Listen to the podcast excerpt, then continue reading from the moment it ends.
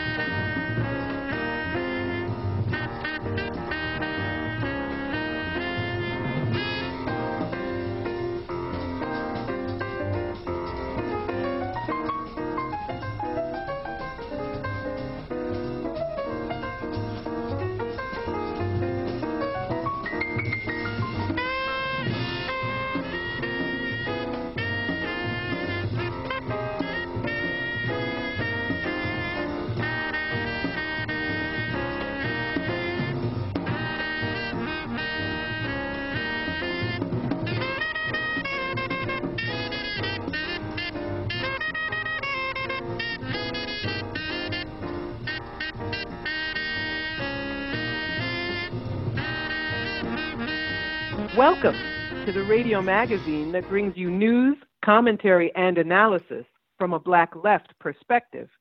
I'm Margaret Kimberley, along with my co host Glen Ford. Coming up, the civil rights movement was not totally nonviolent, certainly not in bloody Mississippi. An imprisoned former Black Panther battles COVID 19, and Black women's rights to control their own bodies are still under assault a century and a half after slavery. But first, it's feeling much like the 1960s in America, with protests and clashes with police in scores of cities in the wake of the police killing of George Floyd in Minneapolis. One of those protests in Newark, New Jersey, was led by Larry Hamm, chairman of the People's Organization for Progress. Larry Hamm is also running for the U.S. Senate seat currently held by Cory Booker. Hamm has been endorsed by Dr. Cornel West, the activist and public intellectual. Well, you know, I met Brother Larry 40 years ago. I know a lot of the story says 20 years, but it's really 40 years. We were at Princeton together. And uh, we've been struggling together there, connected with the People's Organization for Progress for over 20 years.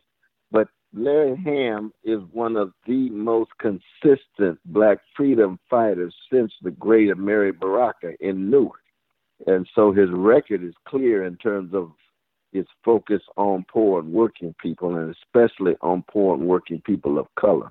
That he is more than a progressive, that he's actually really a revolutionary figure, really, in Newark. And so I am blessed and honored to support him in his run for U.S. Senate in New Jersey.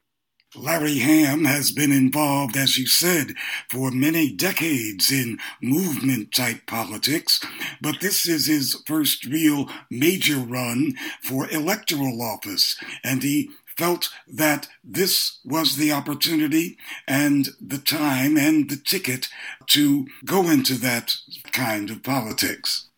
Yeah, exactly. I think we're at a moment now where the neo fascist wing of the ruling class, Trump and company, on the one hand, and the neoliberal wing of the ruling class with Biden and the Clintons and Pelosi and Obama and company, that there is an opening here. There's a strong, strong opening here because we saw it with Bernie Sanders, who represented the progressive neo populist wing of the Democratic Party, outside of the Democratic establishment, but still trying to gain access to the ruling class space in the Democratic Party. It was, it was unsuccessful. It was crushed by the neoliberal unity of Biden and Pete and Amy and Obama and company.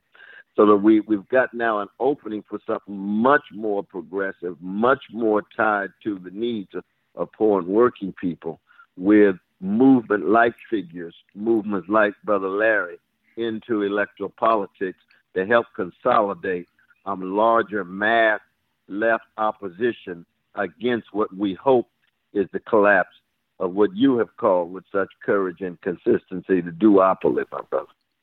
But there's nobody at the top of that ticket. How do you think that will affect all the down ticket folks like Larry Hamm?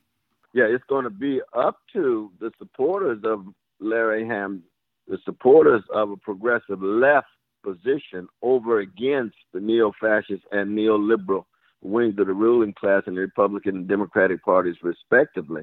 It's going to be up to us to forge this kind of turnout, and that's going to be an open question. But it's a challenge. But you're absolutely right. Without having anyone at the top of the ticket, it's going to be a different kind of energy required to focus on Larry Hamm vis-a-vis Brother Cory Booker and so forth. What was your reaction to Bernie Sanders dropping out?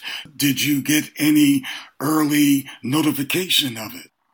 No, I would have liked to see him go all the way through. It's his choice, of course, but I would like to see him go all the way through to Milwaukee. Absolutely. I think I think we needed to have this kind of counter hegemonic oppositional energy outside of just the neo fascist wings and the neoliberal wings of the ruling class. We needed to have something represented at that national level. So when he dropped out, you know, I found out like everybody else, and I said, "Oh, okay, yeah, I, I love my brother, but I don't always agree with everything he does," you know. Well, there are, of course, other parties that are still in the race, the Green Party and others, and a group of Bernie's acolytes in the Movement for a People's Party have broken with the Democrats, and they say that they're going to run in the next election cycle. Yeah, well, well the second one, Brother Nick, uh, he's a good brother. I was there at the founding of that party in Washington, D.C. years ago. And I deeply resonate with what he's trying to do. There's no doubt about it. There's got to be some third party formation that is substantive and serious enough that it constitutes a challenge to the duopoly. There's no doubt about that. Now, I got, you know, good friends and uh, comrades in the Green Party, and we, of course, will never, ever, ever forget our dear brother Bruce, whose arguments uh, were influential with me actually uh, supporting the Green Party. And uh, last election with Sister Jill and my very, very special brother Ajamu uh, Baraka, who's doing very good work with Black Alliance for Peace. Uh, now, in this particular election, see, I'm still opting for a vote in swing states for the milquetoast, mediocre, militaristic Biden because I view that as a strategic move as part of an anti fascist coalition of trying to ensure that we get Trump out. And so I'm kind of caught betwixt and between, you know, that usually I would go with either my Green Party brothers and sisters, way I did with Jill or way I did with Ralph Nader, or being very open to what Nick is doing further down the road for some third party uh, activity. But at this particular moment where we don't have the strong presence, I mean, Howie's a good, but I don't know Howie well, but I have great respect for him and the Green Party. But I just think in these swing states, it may be crucial to have to strategically vote for this architect of the biggest prison system in the history of the modern world, geared against black people and poor people, the arch- major architect of the invasion and occupation of Iraq, killing half a million folk. I mean, it, it's going to be very difficult to have to cast a vote without any serious endorsement of someone who is not in any way a friend of poor and working people, let alone a friend of our third world brothers and sisters in Iraq and other countries. But that's the only way it seems to me we can be part of an anti-fascist coalition to to get the gangster out of the White House. Lots of folks, including those of us who are not Democrats, were disappointed to see Bernie Sanders drop out when the COVID crisis was just striking. After all, he was Mr. Healthcare and had access to a bully pulpit during this crisis to hammer home the fact that the United States doesn't have anything resembling a real healthcare system. I think you all were right. I think you were right. But I think, you know, for me, part of the issue is, my brother, is that it's very clear that the United States is a failed social experiment, that the depths of its white supremacy tied to, in many ways, rooted in the predatory capitalist civilization obsessed with profit and the inability to mobilize the best of its own history. That best would be Malcolm X or Martin King. Or, uh, we, we, there's a whole host of other examples of this. It reveals the degree to which it really is a failure as a society, that it cannot in any way speak to the needs, let alone the dignity of poor and working people. And that's why, you know, when you talk about revolution, that the only alternative is some kind of revolutionary option of some form. I think Martin King saw this clearly. And so when you're looking for a bully pulpit, as you say, and like a, a brother Bernie Sanders, who was very much a progressive neo-populist, he was not running really as a democratic socialist, but as a progressive neo-populist, that that was a very important platform. And he's trying to hold on to it. There's no doubt about it. He's trying to get his communication out and so forth, and God bless him in trying to do that. But you're right that uh, by not going all the way to Milwaukee, it made it more difficult to reveal the capitalist failure that is America, especially as it relates to health care. We can say the same thing, you know, about police brutality, police murder. You can say the same thing in terms of uh, Wall Street domination. You can say the same thing in terms of the legalized bribery and normalized corruption in Congress vis-a-vis big money and vis-a-vis the corporate elites. There's so many ways in which you could show America as a capitalist failure that it is. That was Cornel West speaking from Harvard University in Boston. The U.S. civil rights movement may have been led by proponents of nonviolence, but black folks in Mississippi believed in defending themselves from racist attack. Akinyele Umoja is a professor of African American Studies at Georgia State University and author of the book We Will Shoot Back Armed Resistance and the Mississippi Freedom Movement. In fact, he says most black families in rural areas of the South owned guns. Well, most definitely.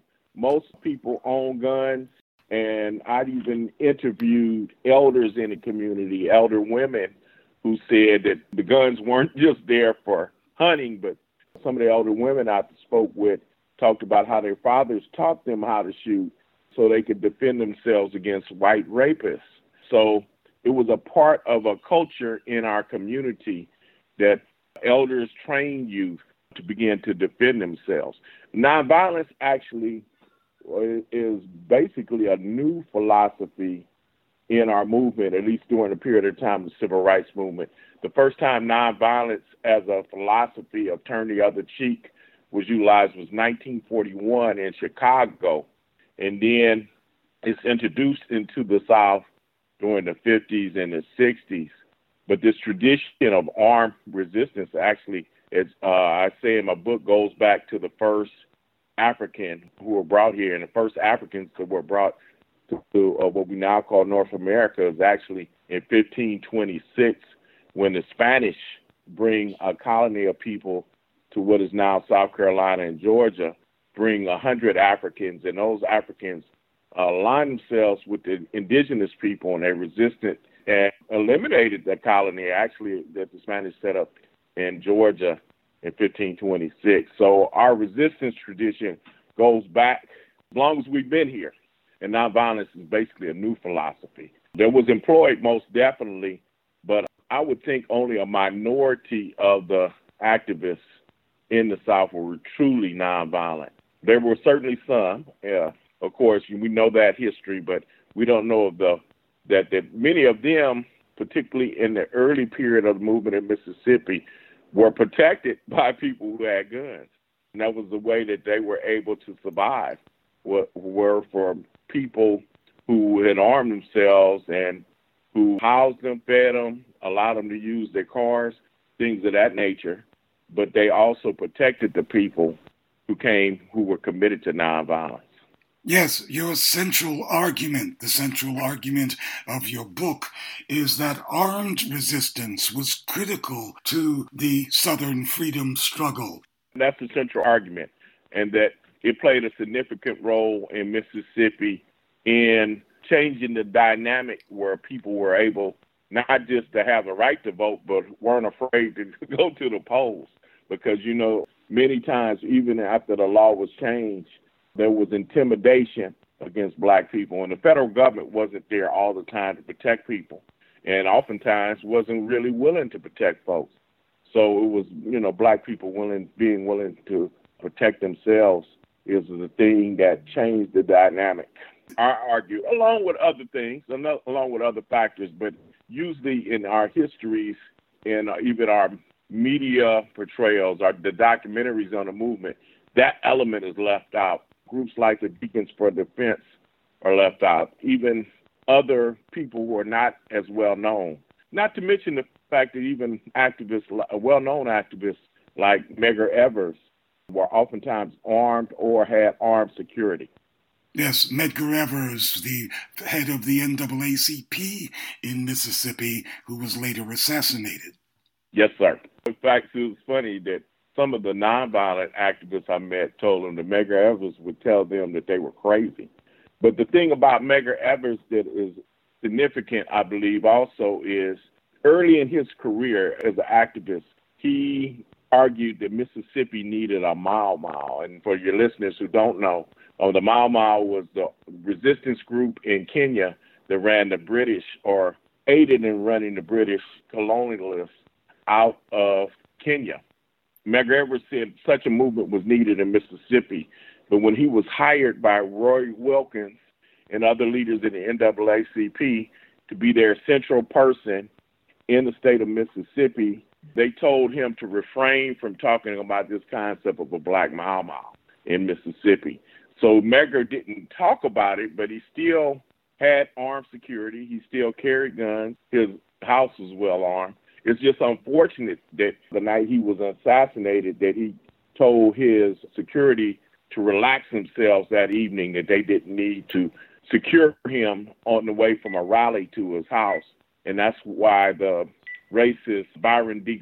Beckwith had the opportunity to assassinate him and was able to get away. But Medgar Evers was certainly one when you talk to people. In fact, Myrlie Evers in the book that she did, the autobiography of Medgar Evers, she did with Manning Marable, talked about Medgar Evers prepared for a race war, which he thought could possibly happen. And he thought that black people, and this would be a surprise to many people, but Medgar Evers thought of building of the black people may need a nation to organize a nation to protect themselves because racism was becoming so intense on black people in the state of Mississippi and around the South during that particular time in the country. Well, in the memory so, uh, of many living blacks in Mississippi in the 1960s, race war had happened in the post Reconstruction right. era. In Mississippi and Louisiana and South Carolina, they looked like El Salvador. Yes, sir. Looked like El Salvador.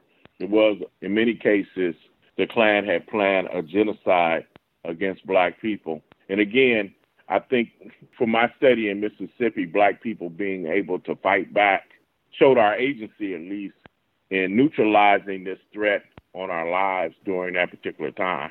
We had networks in our community, in our ch- churches, and in our civic organizations, in our neighborhoods. So, for instance, in the city of McComb, Mississippi, in 1964, there was a dynamite campaign by the Ku Klux Klan being waged on members of the civil rights community that were fighting for the right to vote. It became known as the bombing capital of the world, McComb, Mississippi. And in response to that, the black community began to not only form self defense capacity, but there was a time, even after one of the most important leaders in that community was her restaurant, her business was bombed. The black community responded in what I call a spontaneous uprising or revolt, similar to what we saw in the last few days in Minnesota. And after that, President Johnson intervened. But before that, with all the bombing going on, there was no response on the part of the state or federal government. So it's only after black people exploded that they were listened to. President Johnson called leaders of the black community to meet with him the following day. He flew them up to Washington, D.C. Then he put pressure on the government, uh, the state government. And then within weeks, the perpetrators of the bombing against black people in McComb, Mississippi were arrested and then ultimately put on trial. But it was only after black people exploded that they were listened to. So armed resistance took place in a variety of ways, either with self defense or sometimes it was this spontaneous explosion that would occur that ended up in black people beginning to get intervention on the part of the federal government to make sure that their lives were safe against this genocidal war that was being waged by the Ku Klux Klan if you get your history from movies like Mississippi Burning, you get the impression that blacks were dependent on the federal government and the FBI in particular for protection. And I remember in 1994, I attended the anniversary of the Freedom Summer. And of course, that's the anniversary of when the civil rights workers Goodman, Schwerner, and Chaney were lynched by the Ku Klux Klan. And as you said in Mississippi Burning, the theme is the FBI really came in and saved the day. But it was at that time when I attended this event when a movie was announced. People who had been in Mississippi at that time they booed when they heard about the movie Mississippi Burning. Many of the people who were in that room at the time that Schwerner Goodman and Chaney had come up missing, had gone to Mississippi to try to find them since they were missing. And J. Edgar Hoover, at that particular time, the head of the FBI, said that this was a local matter and didn't need the involvement of the FBI. When they went on their search, they found bodies of black people in the swamps and in the forest who had been killed, and no one was looking for. Uh, you know that Schwerner and Goodman were white, so they became more of a priority in terms of the national media at that time. But the FBI, you can also see in, in my own research, I found where the Student Nonviolent Coordinating Committee would reach out to the federal government saying that they were being harassed, there was violence against them, there were there were death threats, and you could see that there were no responses. And it was only local communities who formed self-defense groups again that allowed for voter registration workers, black and white, I should add, to organize. I argue, and this is where the title of the book comes from, that after 1964 Democratic Convention, when um, many of you know Fannie Lou Hamer going and speaking at the Democratic Convention, at that particular time, the civil rights movement, particularly SNCC and CORE and local Mississippi activists, were trying to see a Mississippi Freedom Democratic Party as the delegation that would vote at a Democratic convention for the state of Mississippi. But Lyndon Johnson, Martin Luther King, and others, I should add, supported a compromise that would only give the Mississippi delegation, which was multiracial, Mississippi Freedom Party delegation, which was multiracial, give them only two votes in a larger delegation from the racist Democratic Party of Mississippi. Disappointed that the federal government and Lyndon Johnson and the Democratic Party didn't support their goals. More of the people in the movement at that particular time saw that they needed to rely on their own resources.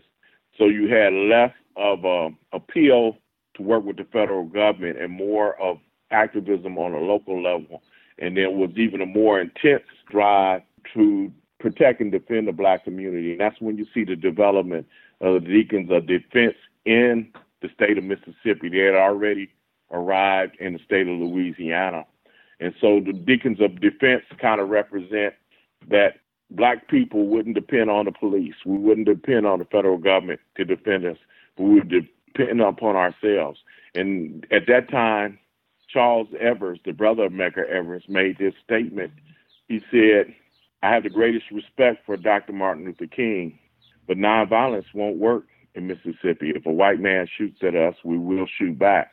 And that's where the title of the book comes from. And I see that as, again, a representation that there's a shift in the movement, that we won't depend on the federal government. We won't call upon them to intervene because they haven't been intervening. As Malcolm X also said, if they're uh, not willing, willing or able to defend us, we'll protect ourselves. We believe we assert our right to self-defense.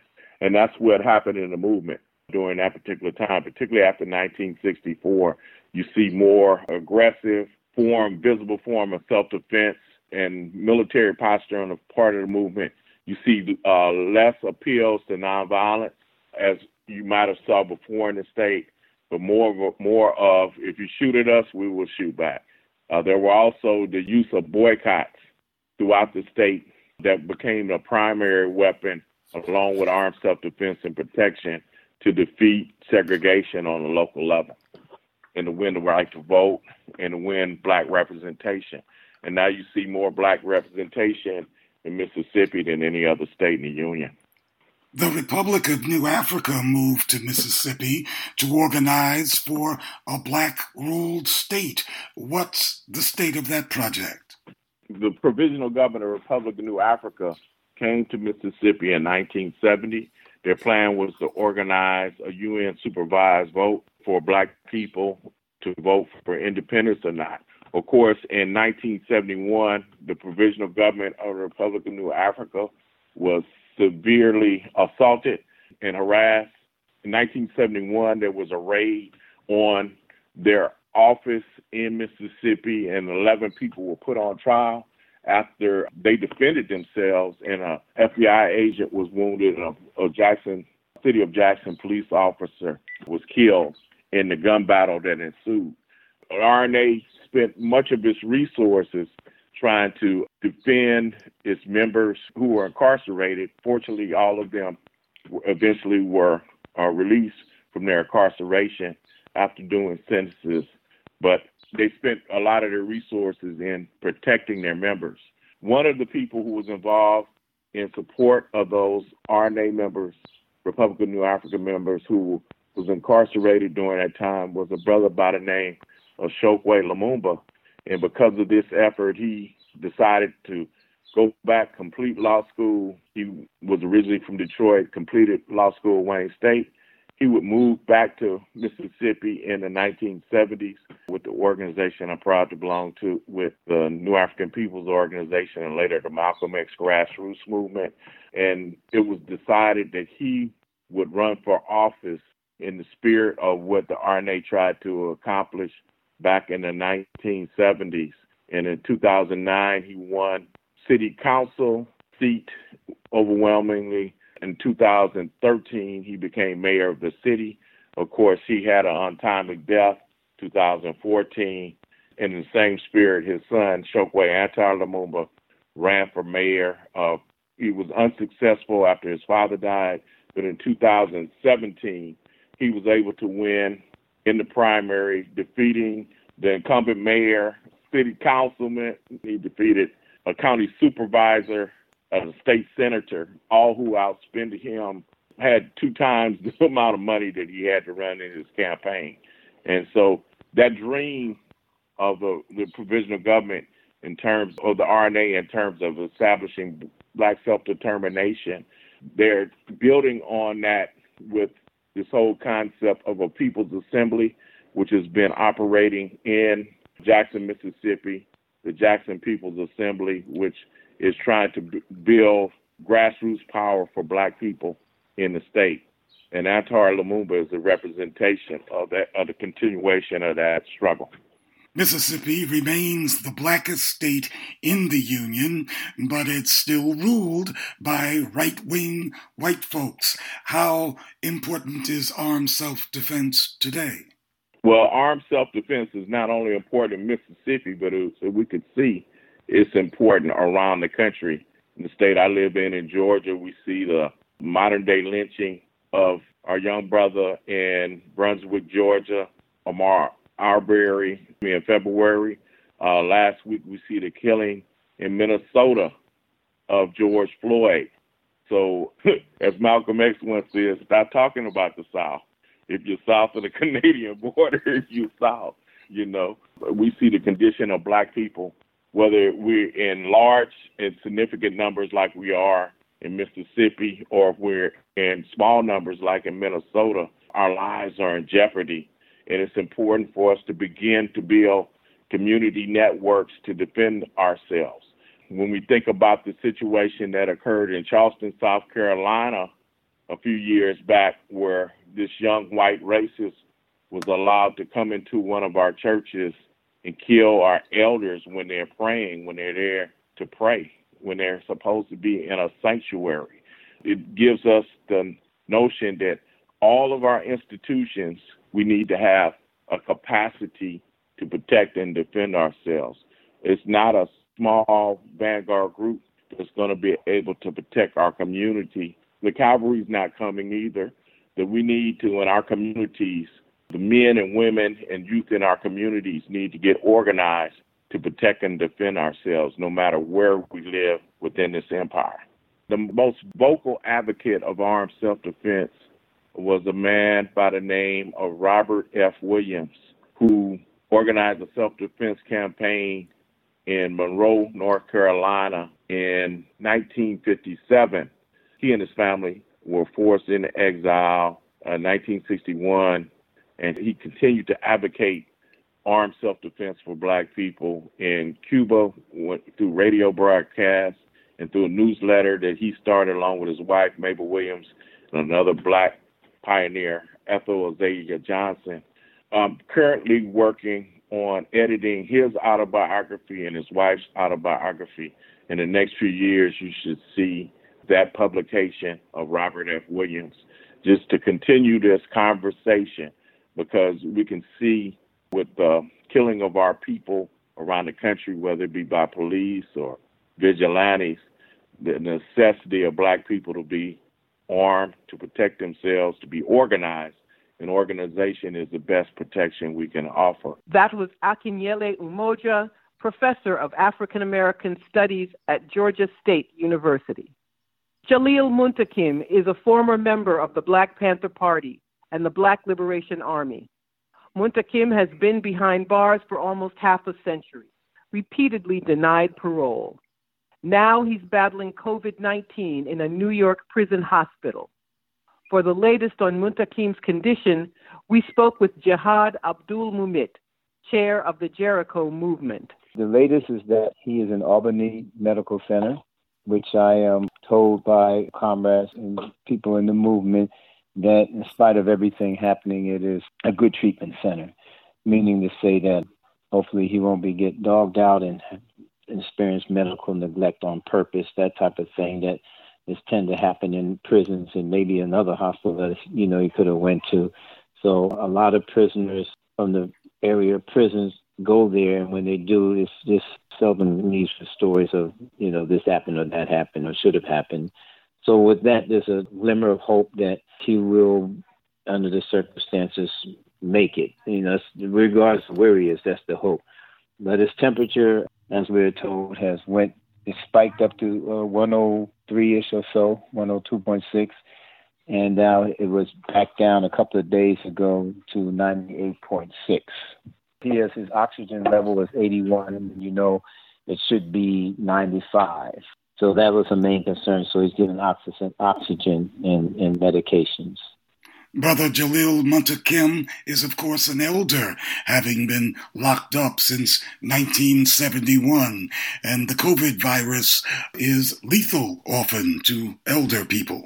Yes, indeed. That's a major concern. And he just today, at one o'clock, he had a hearing, and represented by attorney Nora Carroll, the Legal Aid Society in New York, and it was actually live online so the hearing was based upon the fact that the attorneys filed for compassionate release because of the medical condition and that Jalil Abdul Muntaqim was high risk for COVID 19, had a heart condition and, and respiratory illnesses, and that in his age puts him at high risk and, and being in prison, of course.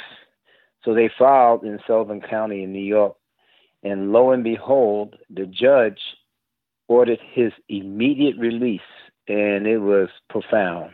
And quite naturally, the Attorney General appealed that with a stay motion, and the courts honored the stay. So, breaks on. He did not get released. That seems the way the state of New York plays that game when it comes to Jalil Muntaqim. Indeed. The decision will be made as far as what's going to happen with him in terms of his release under this, this situation with the COVID 19 on June the 8th. Brother Muntaqim has gotten good news like that in terms of parole before, only to have it squashed. Yes, the state will prevail. Hopefully not this time. He goes back to, for the Parole Board in uh, September, I believe. Uh, will he will have another bite of this apple, so to speak, his freedom. So now we have two things legally before him. We have this hearing for his release, and it would be temporary, as I'm understanding it. This new thing, temporary release to a residence. I don't know what temporary would be like because of um, finding out that in other states, even with political cases that are not known to be, which in a way every case is political, but cases that are not considered to be political prisoner cases, people are getting this temporary release thing. And so I don't know how it's going to play back when this pandemic thing is kind of like over with and people do they report back to prison? We can't imagine how that's going to go. And we're finding out that that's happened in other countries also, this temporary release, depopulation, the temporary depopulation of prisons. So uh, he has two legal opportunities to be released. One under this the motion that's in front of us now, and decision to be made June 8th, and going back before the parole board in I think September, October, something of that nature. Mr. Muntaqim is somewhat sick right now, but normally he's a buzz of activity, politically extremely active, even at his advanced age. Yes, he's very active. His mind is lucid, and he's fully involved in helping others and addressing human rights issues from in prison, but in more importantly, just as importantly, so while in prison, helping other prisoners with their own edification and education and things of that nature, all makes him legally a prime candidate to be released because he was sentenced to 25 to life, and he's done 25 times two plus so the judge sentencing is almost like an affront to the judge. You know, you know, within the internal workings of the injustice system, to have a judge sentence somebody and then the parole board continuously resentence you, because uh, the requirements to meet parole is that you met the minimum of your sentence, and once the minimum is met, then everything else defaults to your behavior in prison and whether or not it would deprecate the seriousness of the crime, meaning that, that you would be a threat to your community. So he's met his minimum. He has a stellar prison record inside, for lack of a better word, a model prisoner, uh, meaning not coming up with infractions as such. And he does not deprecate because he was swamped uh, each time he went to the parole board with, I don't know, hundreds of support letters from politicians to clergy to community members and to family, and so full support. Everything is ready for him when he comes home, so it would not be deprecating seriousness of crime, and he definitely is not a threat to the community which he resides. How many other former Black Panthers still remain behind bars? I think we have about seven that we represent, and I'm talking about the National Jericho Movement, which I am the chairperson of. That would be, I guess, it was Sundiata Acoli, who has also had a parole hearing that he was denied parole, and that is working its way through the courts. And plans are being made to file also for that urgent release due to the fact that he himself, being 83 or so, is definitely a, high risk for the uh, COVID 19. And we have other brothers that's part of the different movements related to the Panther Party. You know, we have Mutulu Shakur, Dr. Mutulu Shakur, who is, has stage three cancer and is also a high risk for COVID 19. And so he would be, we have Veronza Bowers, we have Malman Kabir, Ed Poindexter, Romaine Chip Fitzgerald on the West Coast. So we have a few brothers still remaining. And mind you, now these individuals have been five decades in, into incarceration. We have Imam Jamil Al-Amin, who was formerly a member of the Black Panther Party. We have a lot of activity going on with his case now with a petition online there's some real serious, egregious activities going on on his case that's come to light with this informant, Otis Jackson, coming to the front. And then uh, we have always Mumia Abu Jamal, who successfully got off of death row, but now they have his death sentence is translated into life forever. And so these are some of the brothers that are in the movement thus far still struggling for their freedom. And their voice on the outside is the Jericho movement. You guys, how do people get in touch with you?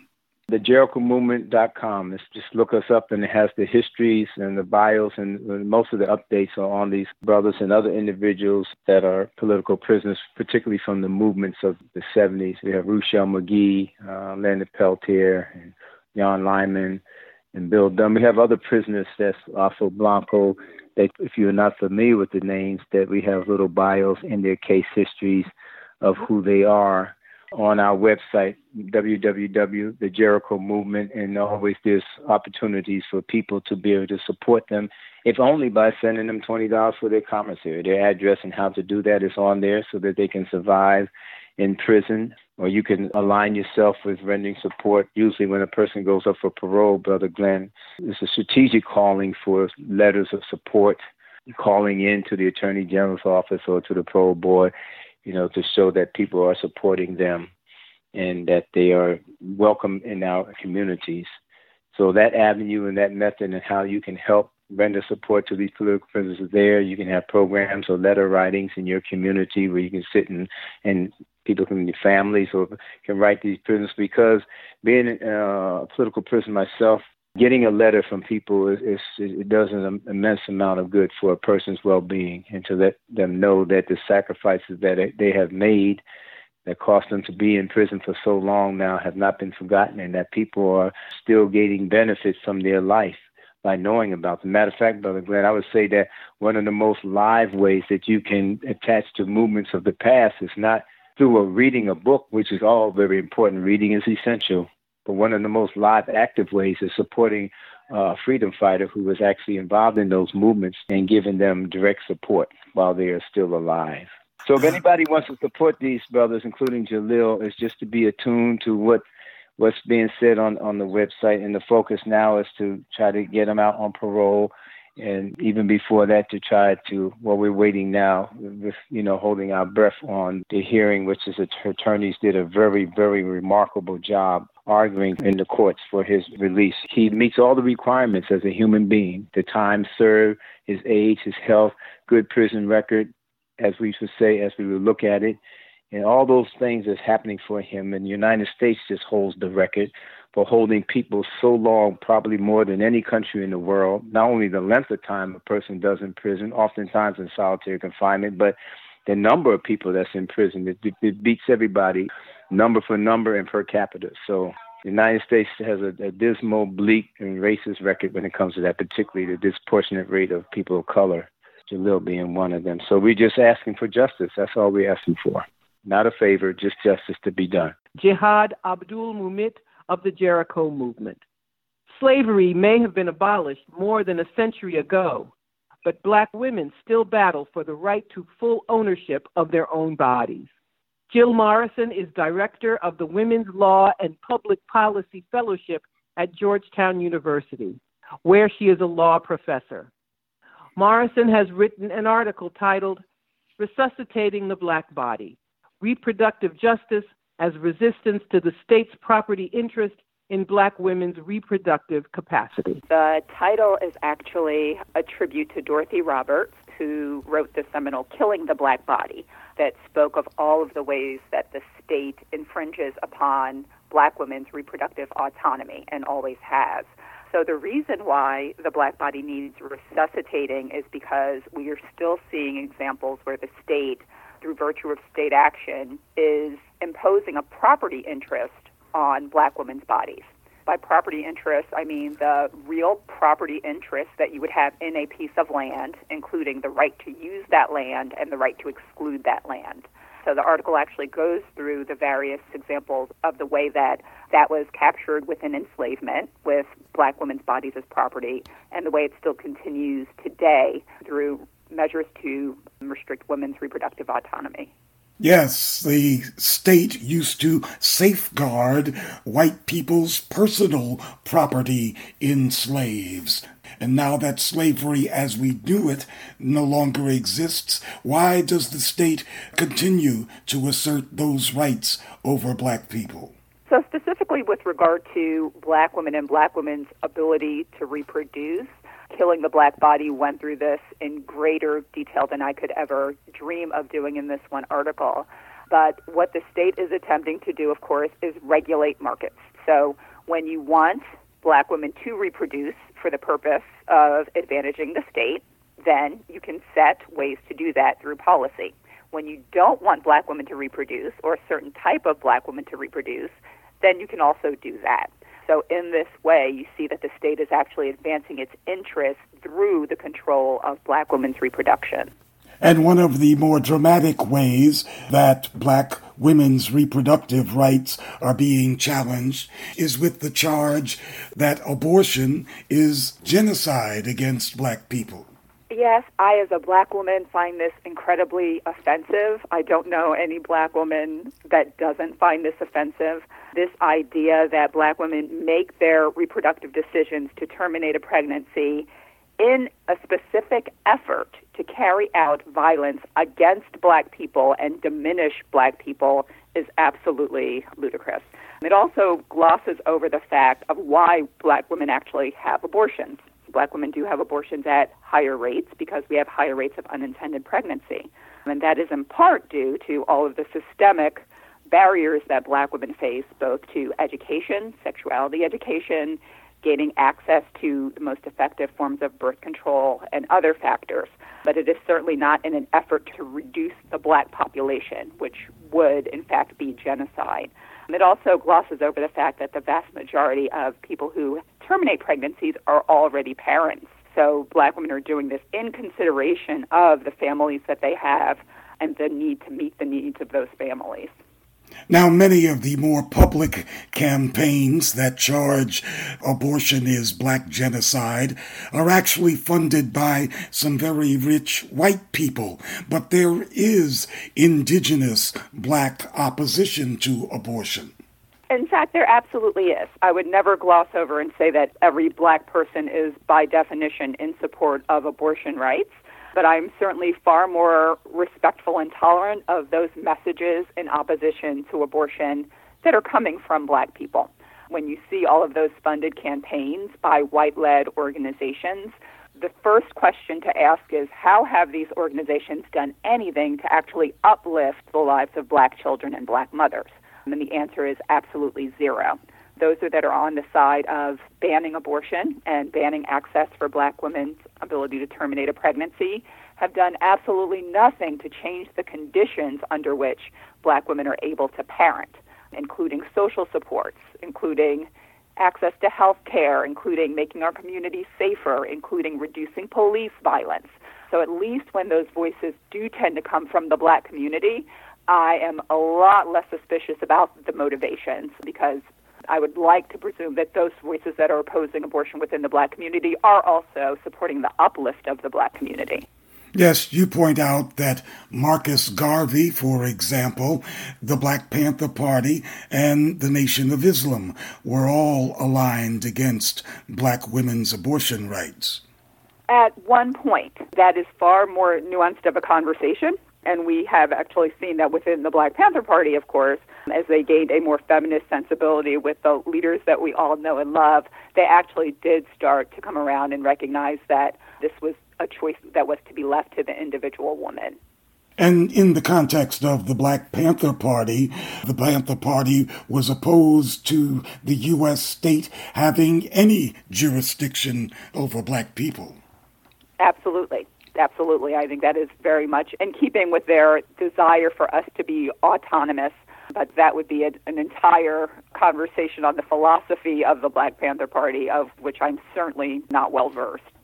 Abortion certainly isn't a matter of convenience for most black women. You point out that most black women have to go outside their neighborhoods to receive those kinds of services. And in fact, many have to go outside the state. Yes, one of the rhetoric of the anti-abortion movement a few year, years ago was that all of these clinics were strategically placed within black communities in order to lure black women in, as though the example, the best example I can give is I have a 7-Eleven in my neighborhood. As a result, I probably drink more Slurpees than I should. They were equating abortion to that, that it was conveniently placed for black women. Number one, how asinine is that to say that it was a matter of convenience, so we're just going to pop in and get an abortion? And number two, it's just statistically absolutely false. Access to abortion is very, very difficult for the vast majority of women in this nation. We know that there are geographic deserts in terms of abortion access, and that the vast majority of abortion clinics are not conveniently placed for low income communities and black women to reach them. Opponents of black women's reproductive rights have even enlisted the reputation, if not the actual cooperation, of Black Lives Matter. So, this is another one of those areas that I and other advocates find especially offensive. So, of course, Black Lives Matter stems out of the movement against state violence against black people. So we've seen the co opting of Black Lives Matter by those who oppose abortion rights by claiming that, oh, if Black Lives Matter, then Black Lives must matter in the womb. This is actually completely against the framing of Black Lives Matter, which was started by black women and includes an anti patriarchal frame. So Black Lives Matter has actually partnered with reproductive justice organizations to affirm their common goals. And because the reproductive justice framework includes the right to raise children in a safe and healthy environment, Black Lives Matter and reproductive justice are certainly of one accord. Ben Carson is always good copy. He's President Trump's cabinet member over housing and urban development, and he's compared black women who have abortions with slave owners. So the idea of black women as slave owners, the slavery rhetoric framing around abortion, it stems from this idea that just as abortion was accepted, acceptable among good Americans 200 years ago, one day we will think of abortion in the same way. This narrative that plays on this idea that abortion is a plot to destroy the black race, it's a complete fallacy. The idea that women who are having abortions are like slave owners is to say that women who are actually taking an act that affirms their autonomy that that makes them like the very ones that once upon a time oppressed them. And I have a quote in the piece from Imani Gandy responding to Ben Carson saying that if abortion is like slavery, then what of the women who suffered under slavery? What of the women who performed self abortions in order to resist slavery? They cease to exist. End quote. And the fact is that under enslavement, women took action in order to resist slavery that specifically was based on their desire to have reproductive freedom. And yes, this included ways to terminate pregnancies using recipes that they brought with them from the motherland. This includes, of course, a very famous case upon which the novel Beloved is based of a woman killing her children rather than seeing them taken into slavery. And it also includes women who, who took steps to make sure that they could keep their children with them, who were motivated to escape specifically for the purposes of making sure that their children are free. So, this erasure of black women from the entire history of slavery and our slave narratives, I wouldn't expect anything more from Ben Carson. Yes, in fact, forcing women to have babies is about as close to slavery as you can get. Exactly. I cannot agree more. That is the complete co opting of one's body and one's life. That is, in fact, slavery. You've been listening to the Black Agenda Report on the Progressive Radio Network. Information for liberation.